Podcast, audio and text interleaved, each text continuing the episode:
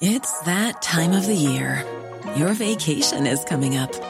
You can already hear the beach waves, feel the warm breeze, relax, and think about work. You really, really want it all to work out while you're away. Monday.com gives you and the team that peace of mind. When all work is on one platform and everyone's in sync, things just flow wherever you are. Tap the banner to go to Monday.com. There's never been a faster or easier way to start your weight loss journey than with PlushCare.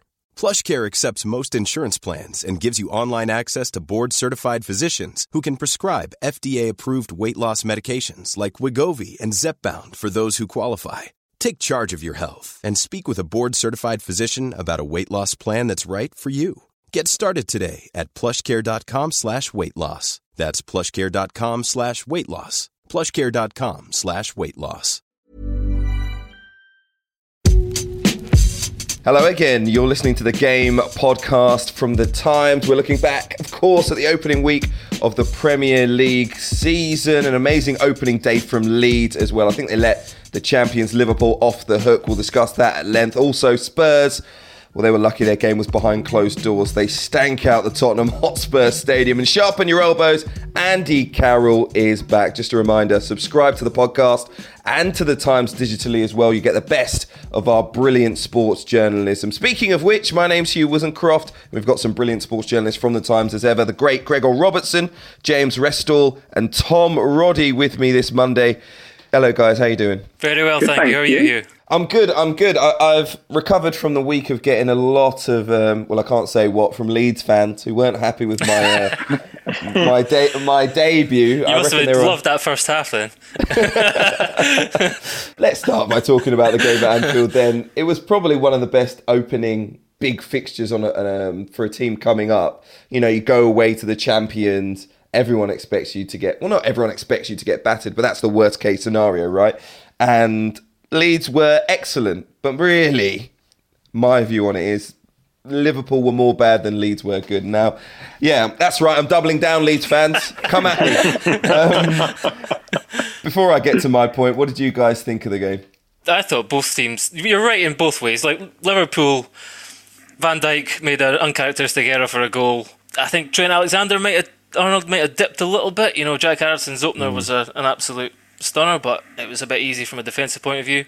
But no, I mean, I'm I'm going to double down on how exciting Leeds are going to be uh, to watch this season because it was a thrilling opening half, and Leeds have shown what everyone really hoped and pretty much knew is that they're going to be very, very brave and they're going to be uh, exactly the same as they were in the championship, and, and they're going to be a pro- tough proposition for, for any team. It's going to be exciting at both ends of the pitch, I think, because defensively they, you know, they're going to be punished more than they were last season. But uh, certainly, it's not going to be dull for Leeds this season. Hold on a minute. Last week you were saying how brilliant their defence is. Yeah, I don't. I think looking at the at the team, and obviously Liam Cooper was missing the captain, but I'll be honest, he's he's someone who's got a rick in him as well. So uh, obviously Koch had a bit of a um, an easy one for the headline writers on his first day with the handball. um, I, think th- there could be there could be worries defensively, yes, because obviously the step up is huge. But I still think Leeds are going to be a really tough pro- proposition for any team. What was really interesting before in the build up to the game, um, Karen Carney, who wrote a tactics column in the Times um, the day before the game, was talking about the importance of pressing Kalvin Phillips and making sure he doesn't get any time on the ball and uh, and that's exactly what happened. He was he was he gets on the ball. The other Leeds mid- midfielders vacate the space, and the Liverpool midfielders didn't know what to do. They didn't know whether to go and press him, whether to go and track their runners, and he had lots of time to just ping great balls out to the wings, and uh, and Leeds punished Liverpool's high line, and it was it was really interesting to see. You know, we knew Bielsa would study uh, study Liverpool in meticulous detail, he knew that they could be got at behind the uh, behind the fullbacks, and uh, and that's exactly what happened. And you know, dare I say it, is there a little bit of a blueprint there as to how you put Liverpool under a bit of pressure? I did, I did a uh, did a piece with Jason McAteer on the, in the lead up to the to the new season, and he he said about we were doing a piece on how to beat Liverpool, and he said about how high they play, and that's kind of you've got to to ruffle Van Dijk's feathers, you've got to get him turned around. And Leeds did that so often, as, as James said, you know, spreading the ball wide. And it was nice to see Kalvin Phillips really showing his ability as a one uh, and a number six on his own from what happened with England. Um, but I do I agree with you, Hugh, in in terms of Liverpool's kind of issues there. If I was looking at it with Jurgen Klopp, I'd be concerned because I think the last five games of the season after um, winning the title, it was only against Villa that they kept a clean sheet, and then conceding it is Leeds, and they are very impressive, but they still conceded three goals against a promoted side, um, and the reason um, in our Premier League predictions before the season, I had Liverpool top, and the only reason for that was Van Dijk. And now I'm a little sceptical of whether that was the right thing to do. I do think there is there is there is that one there is one thing I would say in in Liverpool's defence is that it's been such a quick turnaround. Um, the players have all been away on international break. Uh, they haven't had a lot of time to kind of all work together as a unit, and you could kind of see that. I mean, I, am watching match today no, you could see, you could see, you could see how they were all sort of dragged all over the place, really, in yeah, terms of their defensive line. And, we're, and we're, I, we're, talking about a defensive line that's won the Champions League, the Premier League last season. No know, new Greg. players in there. No new players in there. No new signings in there. Van Dijk's played with Gomez plenty of times. Trent Alexander and, and Andrew Robertson are their first choice fullbacks and have been for the last couple of seasons. They're playing a newly promoted team that defensive showing from Liverpool was pretty much as poor as it gets. Joe Gomez was powder puff. He has been for ages. 50 50 challenges. You want your centre back to go through the ball. He never does. Trent Alexander Arnold was getting dragged so deep. Credit to Leeds for that. Yeah, I said it. And Van Dijk was just incredibly casual. And he was, to be honest, towards the end of last season. So that's just complacency for me. I watched the team, certainly that defence that that thought they were guaranteed to win. Uh, James, that's what I saw. I, I can't say that not being able to mould over the, the pre-season. Well, all the other teams didn't defend shambolically this weekend. Uh, I don't think it's I don't think it's a case of moulding. I think it's just a case of sharpness and and and, and working together. And I mean, I, Gregor, I mean, I'd like to throw these things over to you when we do this and say, you know, how much does how important is pre-season when you're when you're lining up a defence and you're getting organised and you're going into a new season? Well, it has been a unique proposition. Obviously, I mean the the how short a period it's been, and even with with some players have been quarantined and some players have been on international duty. So, you know, Jurgen Klopp said that it's not like it's not like riding a bike. You don't just kind of jump back on board and, and, and everyone is kind of got the dynamics of the defense defensive structure straight away. So there's some truth in that. But personally, I think we've just got to give more credit to Leeds because the the way that they the, the way that they pressed as well was just you know they're energy is astounding, and I think I think Leeds deserve credit for it. Klopp again. I'll hand over to Klopp. He said that this is a special team and that they're a pretty unique proposition, and I think that's true. I think we saw that. So look, I, I don't think you know it's one game, and I don't think you know Leeds fans. There was a lot of a lot made of this performance. They still lost, uh, but it showed that Leeds are not going to be. They're not going to change. I think we knew that. Um, and it shows that they're they're going to be a, pro- a tough proposition for any team in the Premier League. I thought the midfield area as well for Liverpool, not to labour on how badly they played, was pretty woeful as well. Um, letting those runners, and to be honest, there are a lot of committed forward runners from Leeds United, and that was great to see because that will get them goals. And getting three against Liverpool is no mean feat. Three goals from three shots on target, no less. Um, just speaking about finishing in the final third, for Liverpool because I know fans like to talk about Roberto Firmino, who looked pretty woeful actually yesterday. And again, we can talk about sharpness maybe. Um, going forward, Liverpool, Mohamed Salah scored a hat trick. Okay, two penalties in there. But really, without his performance, Leeds win on Saturday, right? They lost 4 3, but it probably would have been a comfortable victory. What do you think? I'd say, I mean, well, Liverpool had 22 shots to lead six. So I still think Liverpool uh, dominated in, in, in the opposition penalty box. Leeds Leeds for all the good play they had and all the pressing and all that they made life difficult for Liverpool. They, as you say, they they had three shots on target and scored three goals. So, uh, yeah, Salah Salah was on sparkling form, no doubt about it. But um, I still think Leeds, you know, Bamford was handed a goal. Um, they're still not still not entirely sure where all their goals are going to come from. Uh, so I think Liverpool still a, a sparkling Salah was they were they were pretty clinical and they made plenty of chances. Can you re- yeah. can you remember an opening day game that lived up to it in the fashion that this did? No, I can't personally. No.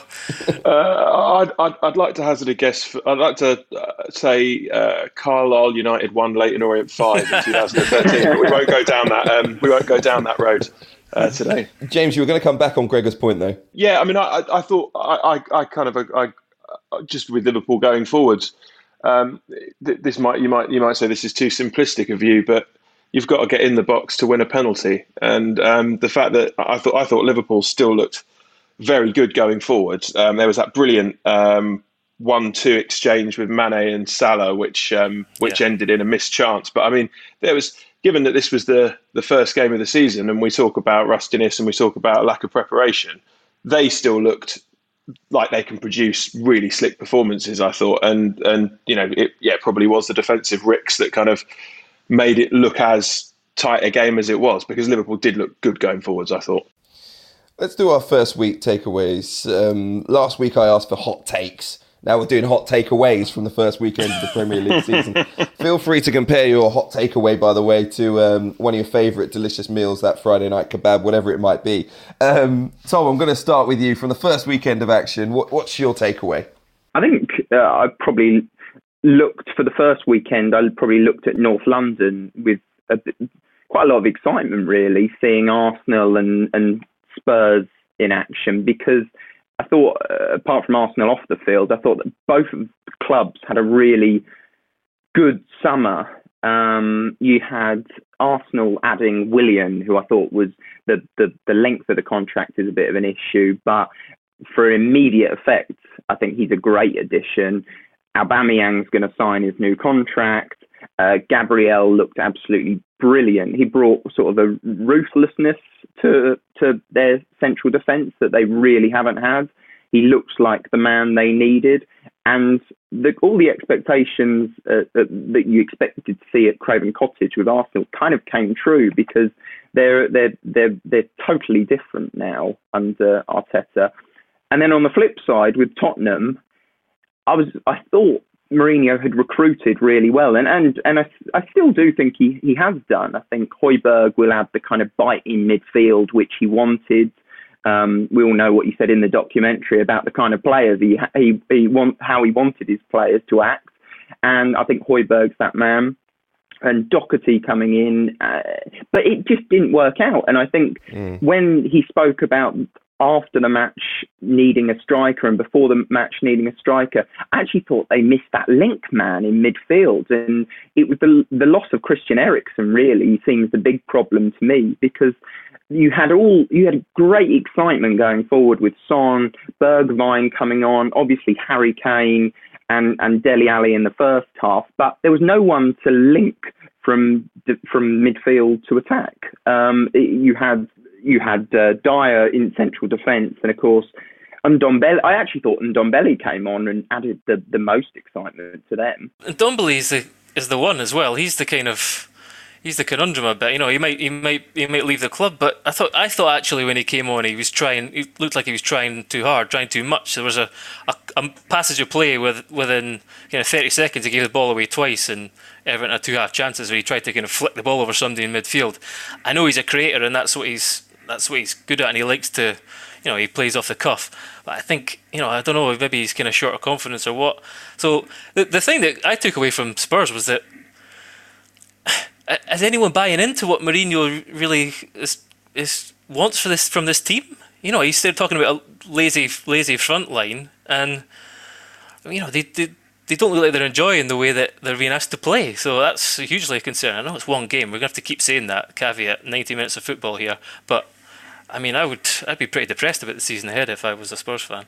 The the, the, the player Tottenham were crying out for was wearing the number 19 shirt for Everton, um, and James Rodriguez, and it was it, it was an absolute joy to watch James Rodriguez yesterday. I mean. Uh, I don't want to get too statty at this stage, but there was a someone someone told me that no one has created five chances on their Premier League debut since Alexis Sanchez, 2013. Um, he looked like Rodriguez looked like he was really on a mission to impress and to and to and to and to prove I am the real deal and I will make a difference. But I mean, it was like, have you seen any team more transformed from the end of last season to the start of this season than Everton? I mean, they just they just looked a completely different proposition. The midfield were electric.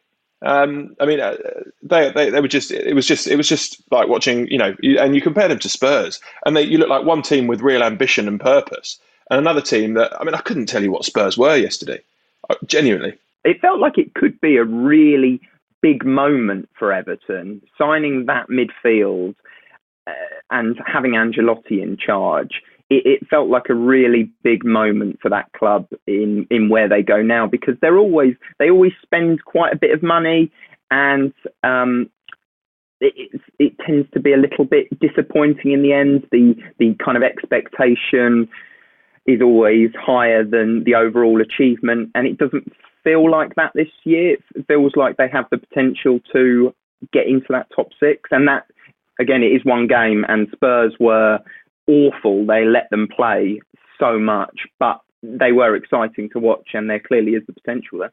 First weekend hot takeaway from Spurs the service station coffee of the Premier League.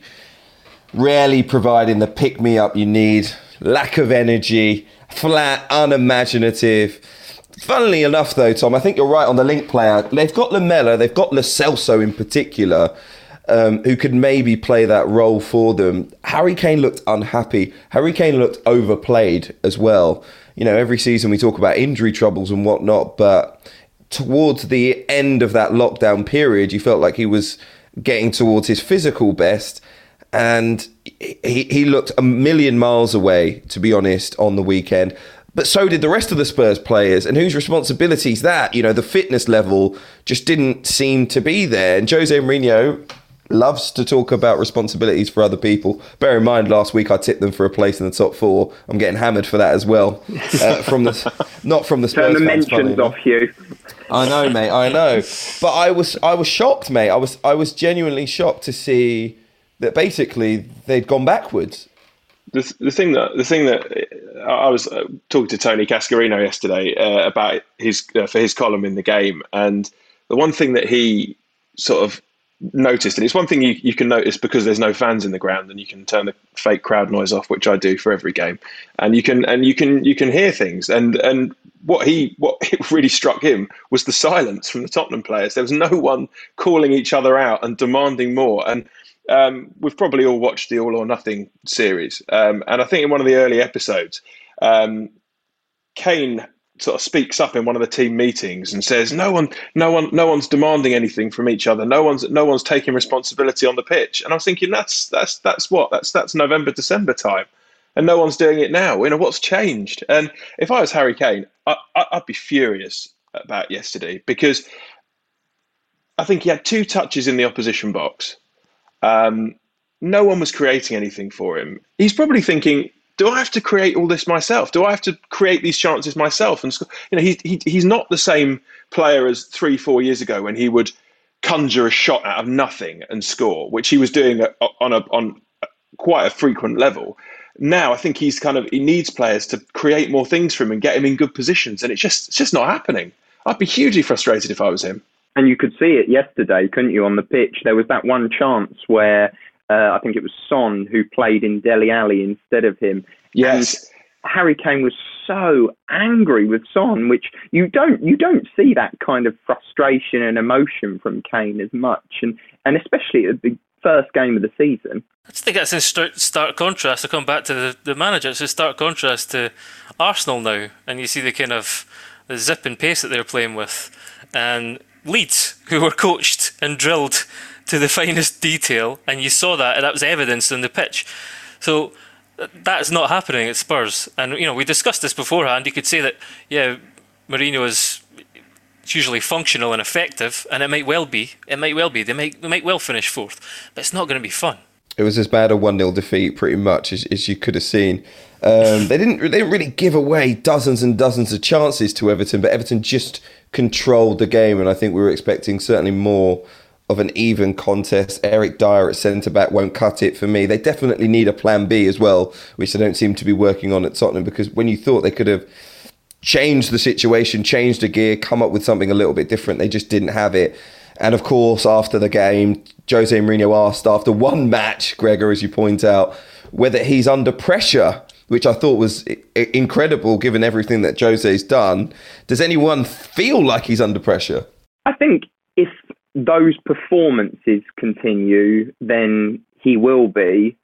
I don't think he is now. I think you could see in his face on the touchline how disappointed he was with the way in which his team performed and the frustration in that. But I thought it, it, it was. In, I'd done a piece with Steve Sidwell today, and he was saying about watching the Spurs documentary. It was so nice to see how he's exactly the same manager he was in 2007. That kind of touchy feely, really close, and um, you know the little boosts that he gives his players. We saw it in the meetings with Kane and Dele and uh, and on the training pitch.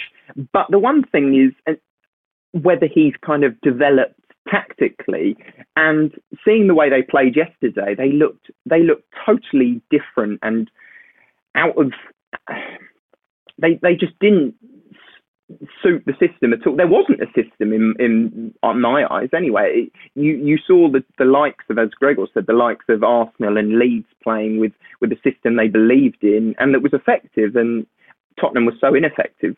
James, what's your takeaway then for the first weekend? Um, my takeaway is that uh, it looks like Arsenal have been watching lots of videos of Sheffield United.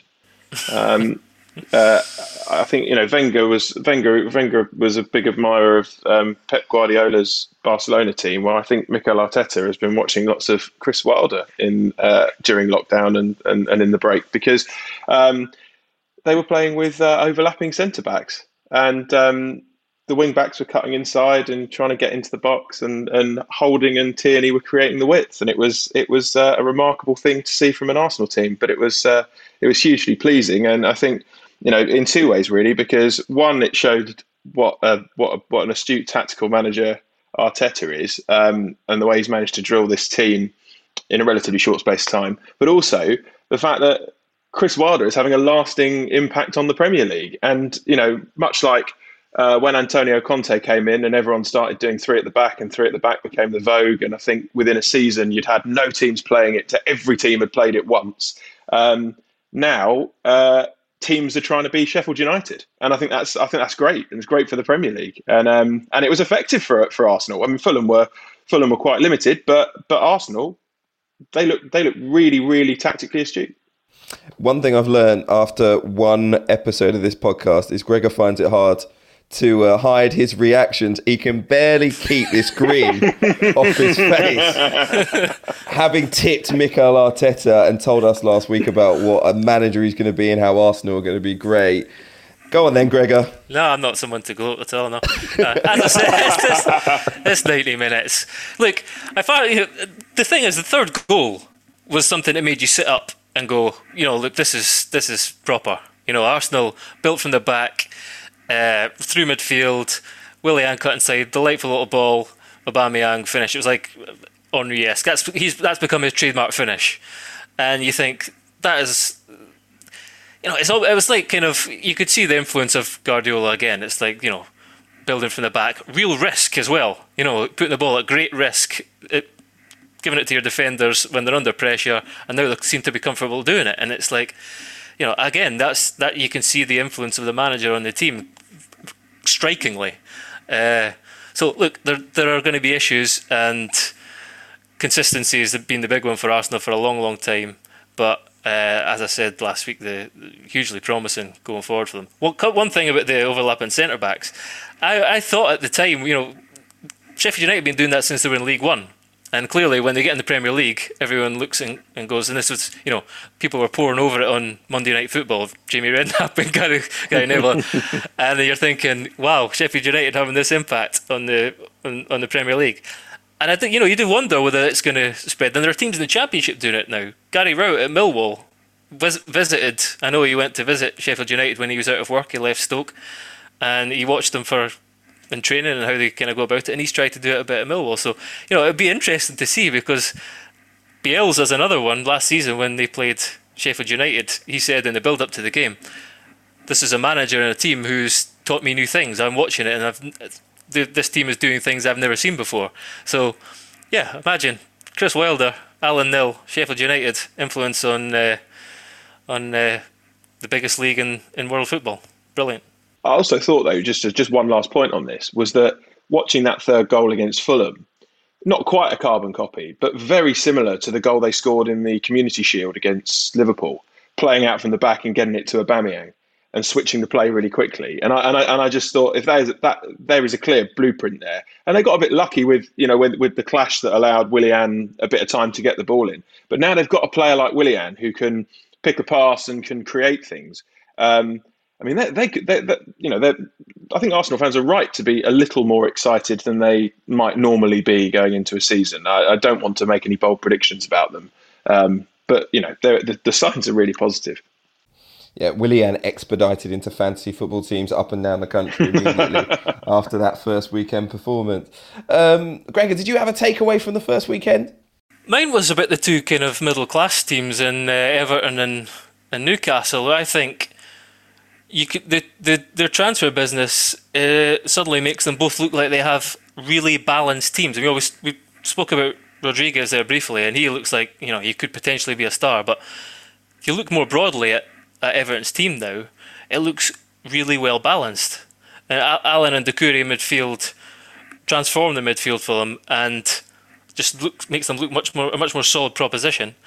And Calvert Lewin, you know, I think he's he's going to play for England, I think he will have a a, a good England uh, good good England career. He's a an all rounder, brilliant in the air, can stretch defences running behind, can hold the ball up, clever, and now he's added goals. I think he's he's got a huge future. Uh, so, and again with Newcastle, I think they signed a, a really hugely promising left back in Jamal Lewis, who was brilliant. Callum Wilson, I think 20 million could look like a snip if he stays fit. And again, it's the same as as uh, Calvert Lewin. He stretches, but he can hold the play up. He's a bit of an all rounder, and if he gets goals, they'll be. And I, Jeff Hendrick as well. He was he was excellent. You know, really solid signing. So those teams who've done a bit of early business, and you know, we're obviously again. I don't know how many times we have to say this, but it's one game. But the players look like they've made an impact, and they've just and they were the, they were the players that they needed. They've, they've highlighted areas that needed strengthened, and they've done so. And uh, you know, I think when you look at someone like Spurs and a couple of other teams in the Premier League who've not done any business yet or very limited. Uh, you know, I think the contrast is there, and they've that's a hugely promising opening weekend for those two teams. Yeah, with Newcastle, Steve Bruce was speaking after the game and saying that in terms of their recruitment, he he kind of went for safe bets. He went for players like Callum Wilson, who's done it in the Premier League, Jeff, uh, Jeff Hendrick and Jamal Lewis. They've seen it. It's they're very comfortable with the league. So it was he, he felt it was a safe bet, and also people with a point to prove. And I completely agree with Gregor with on Newcastle because they they they looked quite one dimensional last year, and now you've got Andy Carroll uh, pushing the lines on bullying defenders, but being quite aggressive and a threat in the air, while Callum Wilson's running the lines constantly. And just pulling a, a, terrible West Ham side, but pulling them around all over the place, and it was just so effective. Will, Wilson can play up front on his own too. Carroll won't play all the time, and he's you know about his injury record. He could play on his own. Ryan Fraser didn't really even feature, so he can come in on the right and Maximin on the left. That's a good front three as well. If you if you're not going to play two up front, so you know I think there's options as well in there. So interestingly, to drill in on the tactics from the first weekend because it feels like a bit of a theme that we've been discussing. Excellent from Leeds. When we're talking about Newcastle and Everton, there was there anything particularly tactical around the difference? Because what it seemed like when I was watching Newcastle was you knew what players just wanted to do, and I think that was what was lacking from Spurs. It wasn't didn't seem like a tactical masterclass. For example, Calvert Lewin and Callum Wilson, you just went, well, this is what they like to do. Calvert Lewin likes to just peel off the defender. When he gets it, he'll hold it up. He'll wait for someone to come through. You almost knew what your teammate was going to do. Callum Wilson, he ran in behind early, stretched the defence. When he got it, he held it up. He waited for support. It was nothing complicated. We're not going to write books about it, but it was effective, right? And Leeds was something completely different. But again, it was extremely effective. So, is there something to be said about less of a tactical game plan and more of a buying effective players who do the, the basics well? I mean, I think there's a balance in there. Surely, I think Leeds have been drilled in this this way for two years now, and they know it inside out. And he's taken Bielsa has taken players and improved them. I think when you're New, when you're Newcastle and when you're Everton, they needed to improve their squad and they needed to certain areas of the pitch. But as you say, you look at Newcastle's team, Isaac Hayden and Jonjo Shelvey, they're solid. Shelvey Shelvey feels like he's you know he's never quite fulfilled his potential, but he's a he's a top player on his day. Um, and I, I think, as I say, I think just the addition of one player, centre forward, that's added a dimension they didn't really have before. Joe Joelinton was kind of uh, he was a target man. He never so there was never an option of going in behind. He never, you know, you can couldn't stretch the play. And when Newcastle's biggest issue has been getting players in support of him as well, so so it was very difficult for Newcastle to to keep hold of the ball for very long. So yeah, I mean, of, of course, the signing signing players uh, that that are that are going to improve the improve the group is, is vital for every team. But I think with Newcastle and Everton, it's not as you say, it's not a it's it's not rewriting uh, any any tactical blueprints. It's just it's just doing their jobs very well.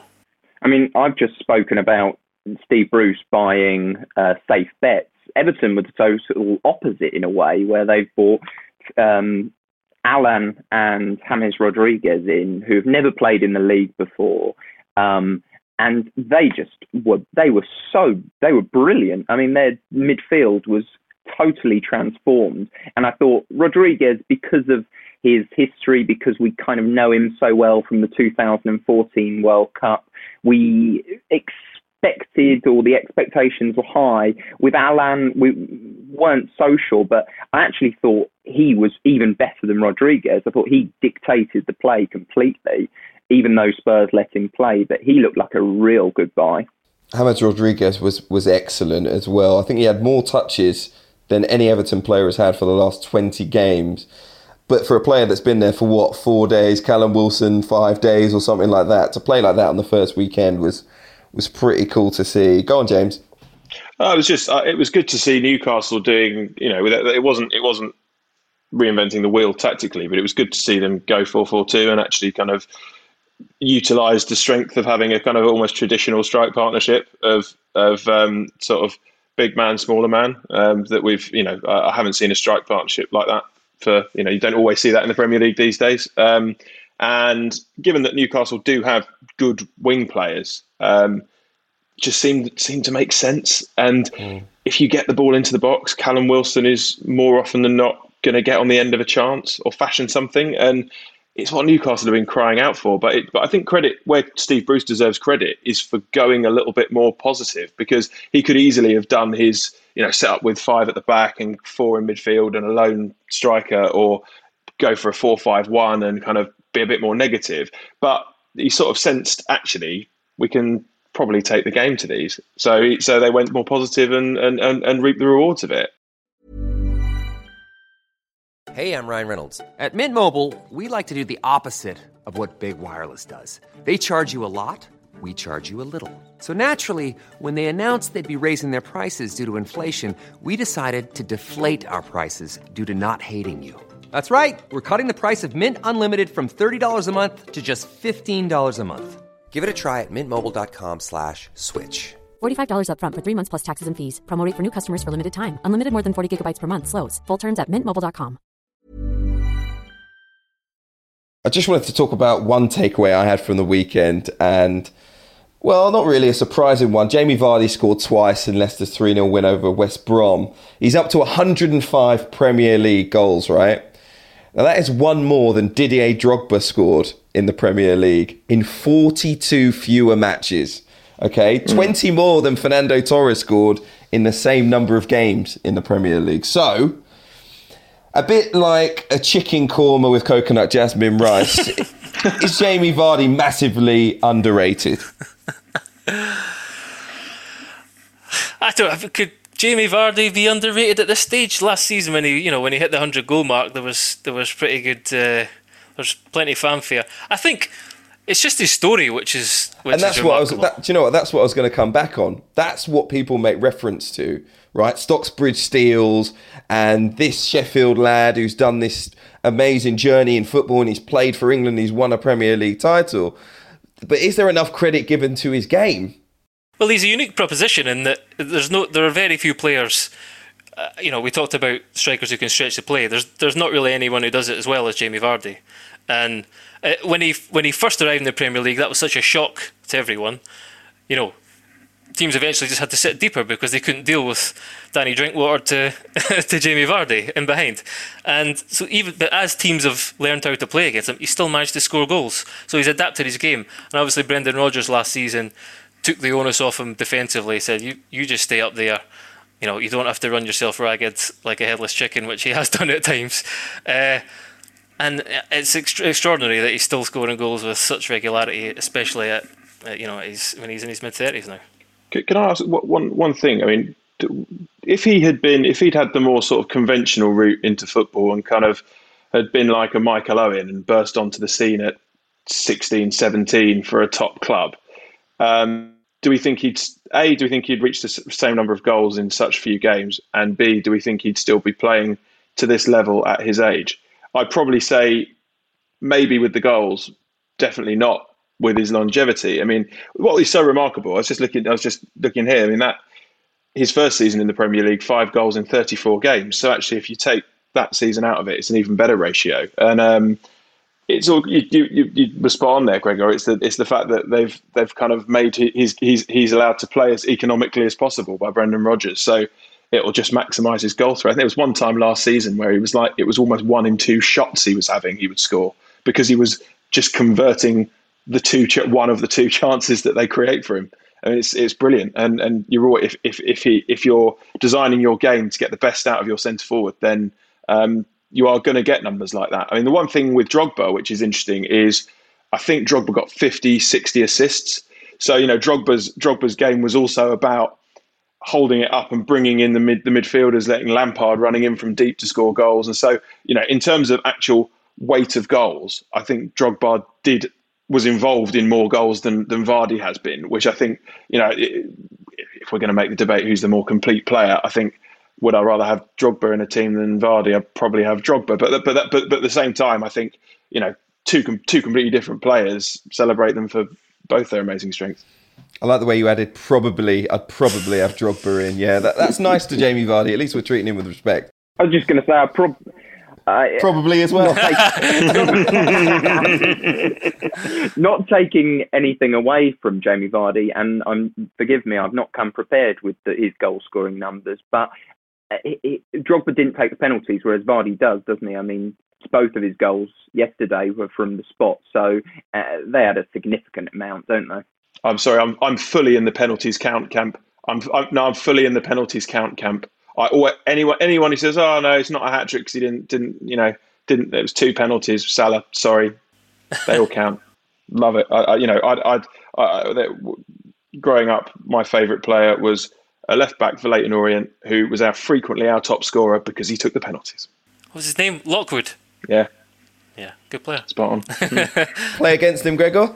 I did, yeah, yeah. Did he score a pen? Probably, yeah. There you go. Those are our, our first weekend takeaways, if you like. But a bit like sushi, you learn nothing on day one. So let's move on. There's a new feature in the game, by the way. Um, the last word. Um, it's going to be our final topic, funnily enough, this weekend. Um, who wants to start on the last word? Tell us what it's about. And uh, this Monday, who've we featured? this weekend, um, David Moyes from the uh, from the West Ham Newcastle game um, thought Andy Carroll should have been sent off. He went up for a, for a high challenge, and I think within ten seconds of the start with um, Thomas Soucek and. His his arm elbow connected with Soucek in the in the face, and free kick was given. VAR checked it, didn't think it was a red card, and then I think ten minutes later he went up for another high challenge and connected with uh, Ryan Fredericks. And so Moyes thought there should have been a red card. Kevin Nolan, who is now part of the West Ham coaching team, was quite looked quite vocal on the bench and was sort of gesturing to the referee that Carroll was using his elbows. Nolan, a former teammate of Carroll's, knows you know exactly what you know exactly what Carroll can do in the air, and um, and it, and it's an interesting debate really as to you know should referees be clamping down more on players who uh, go up and use their elbows. And um, and you know there was we, we spoke to Peter Walton who um, writes Referee Insight um, in the Times, and uh, he, he he he was saying that while um, referees will give more of a benefit of the doubt to players of Carroll's stature who naturally when they jump their arms will be at the height of a player's head. Um, if it's happening repeatedly, um, Carroll is going to risk getting suspended and getting red cards. The amount of times after that Soucek incident, the amount of times Carroll dropped into midfield and had a free header completely unchallenged really wasn't surprising because Soucek was left sort of writhing around on the floor after meeting the sharp end of Carroll's elbow, and you could tell no one no one else really wanted to go up with him after that. And he's done it. He's done it before. I think last season he did the same with Ben Mee and uh, against Burnley. Same happened with Scott McTominay. And James and I were talking about this yesterday after after the game, and it kind of reminds you a little bit of Marouane Fellaini, that kind of height that that he has, and jumping up and leading with the elbow. It's it's natural in a way to to try and generate more height, but it, it's just so dangerous. What was it like, Gregor? When you, you did you come up against strikers like that?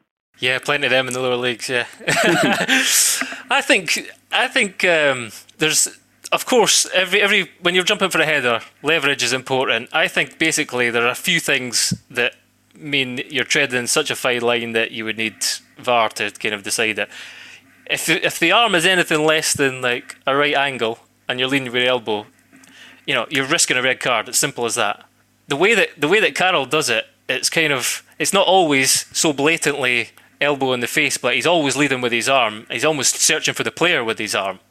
And I played against so many. In fact, my my kind of start in football was, I remember uh, I, I, made my debut, and the next game was was uh, Stoke City, uh, Forest debut this was, and Tony Tony Pulis' team had um, Ade Akinbiyi, Chris Iwelumo, uh, Gifton No Williams, Carl Asaba was a right winger, and you know a team of big guys. And Paul Hart called me into the, the manager called me in and said, "Look, you, you know, I thought the jersey would have been mine for the next game." He said, "I'm going to put you on the bench because uh, we're playing Stoke." Do you know? I didn't know much about Stoke. I, you know, I'd just come down from Scotland, and uh, they played Wes Morgan at left back, and within 20 minutes, Wes had split his head open he had like a bandage round, and I, I replaced Wes with 15 minutes to go, and he came off like a bruised and battered man with a bandage round his head. And I thought.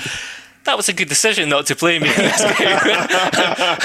and so, yeah, there, I could name I could name lots of people. Jason Lee is another one who was like always on the very edge of what you should and shouldn't do on a pitch with your arms. And you know, some strikers, it makes it so horrible to play against, and it takes a brave referee to to brandish the red card unless it's something strikingly obvious. Mm. So a lot of strikers do it, and uh, although it's it's kind of diminished in the game now, um, it's still I would still hate to play against Andy Carroll. Absolutely hate it. Had it not been inside the first 20 seconds, I think he would have gone. If it was in the 60th minute or something like that, I think he would have gone.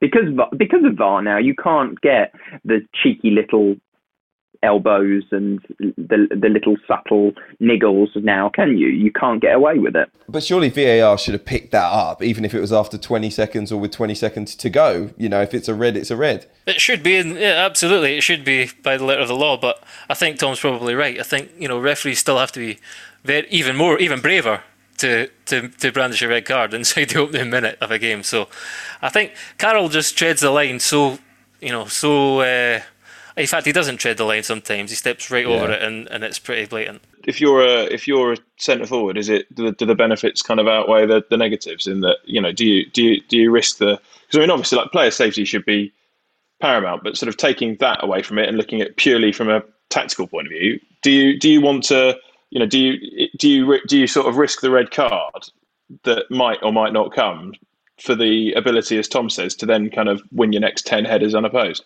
I think so. I think you know Andy Carroll said had had a few fair few red cards in his time, but not not uh, not in like Sergio Ramos's league, is he? So he's No. he, and it's a it's it is it is his biggest weapon. And as I say, defenders are terrified, and as Tom said, you saw that no one really wanted to challenge him unless it's really like absolutely necessary. You let him win the second ball. Sometimes you let him flick it on, and you win, try and win the second ball. So um, horrible to play against. I've always categorised Andy Carroll as a head baller. Anyone know what a head baller is? Go on, Andy Carroll. Well, well, it's quite simple. A head baller is someone who's better with their head than they are with their feet.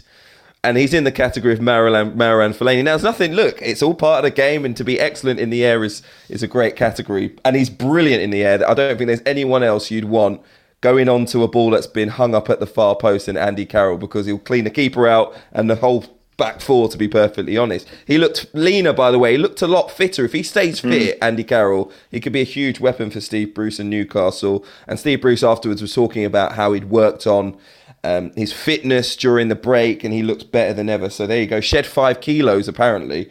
So Andy Carroll um, surely going to be leading the line for Gareth Southgate next summer. I'm sure he'll be back.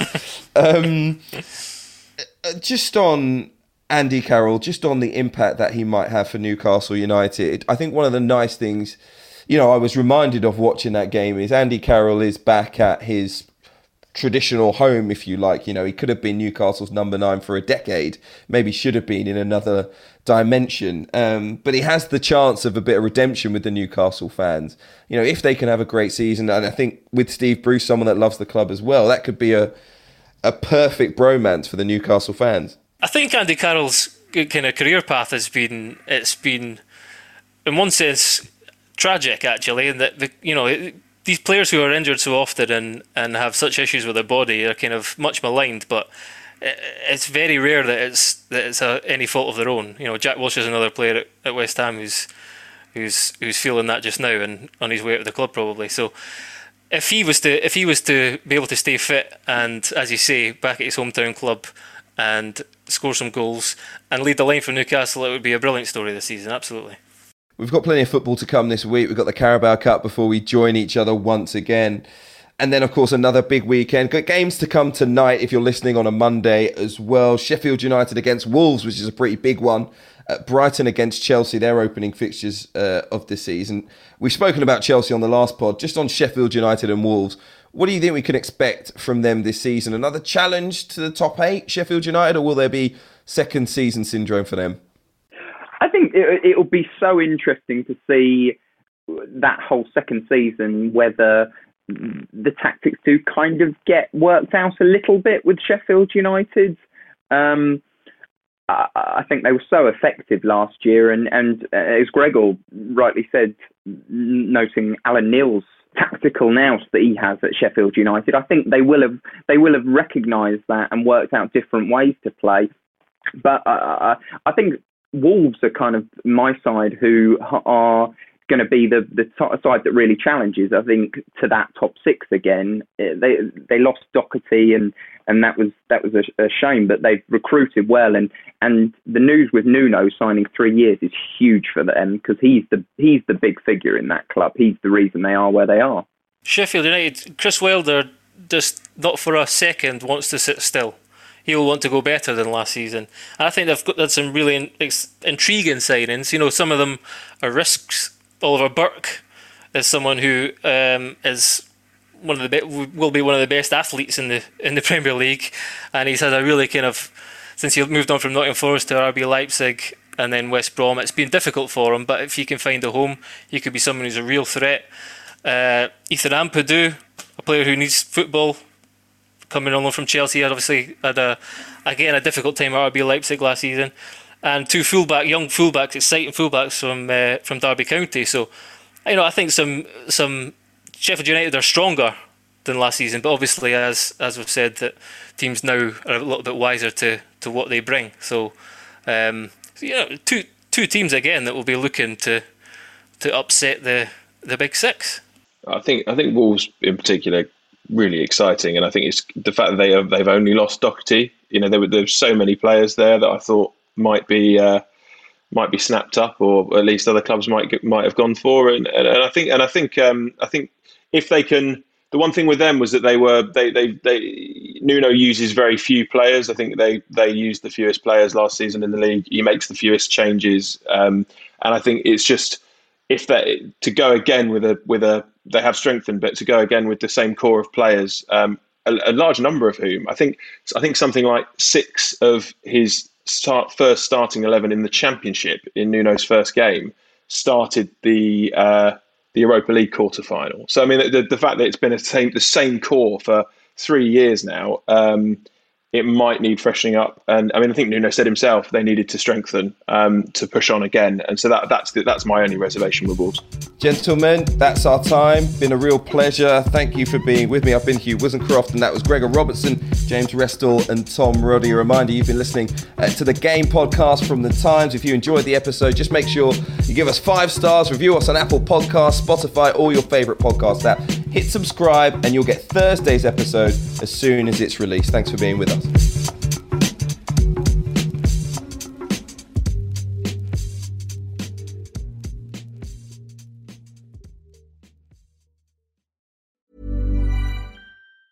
Planning for your next trip? Elevate your travel style with Quince. Quince has all the jet setting essentials you'll want for your next getaway, like European linen, premium luggage options, buttery soft Italian leather bags, and so much more and it's all priced at 50 to 80% less than similar brands. Plus, Quince only works with factories that use safe and ethical manufacturing practices. Pack your bags with high-quality essentials you'll be wearing for vacations to come with Quince. Go to quince.com slash trip for free shipping and 365-day returns.